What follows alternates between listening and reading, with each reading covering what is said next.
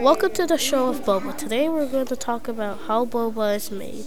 To make a pearl, boiling water is added to starch and kneaded to form a dough-like texture.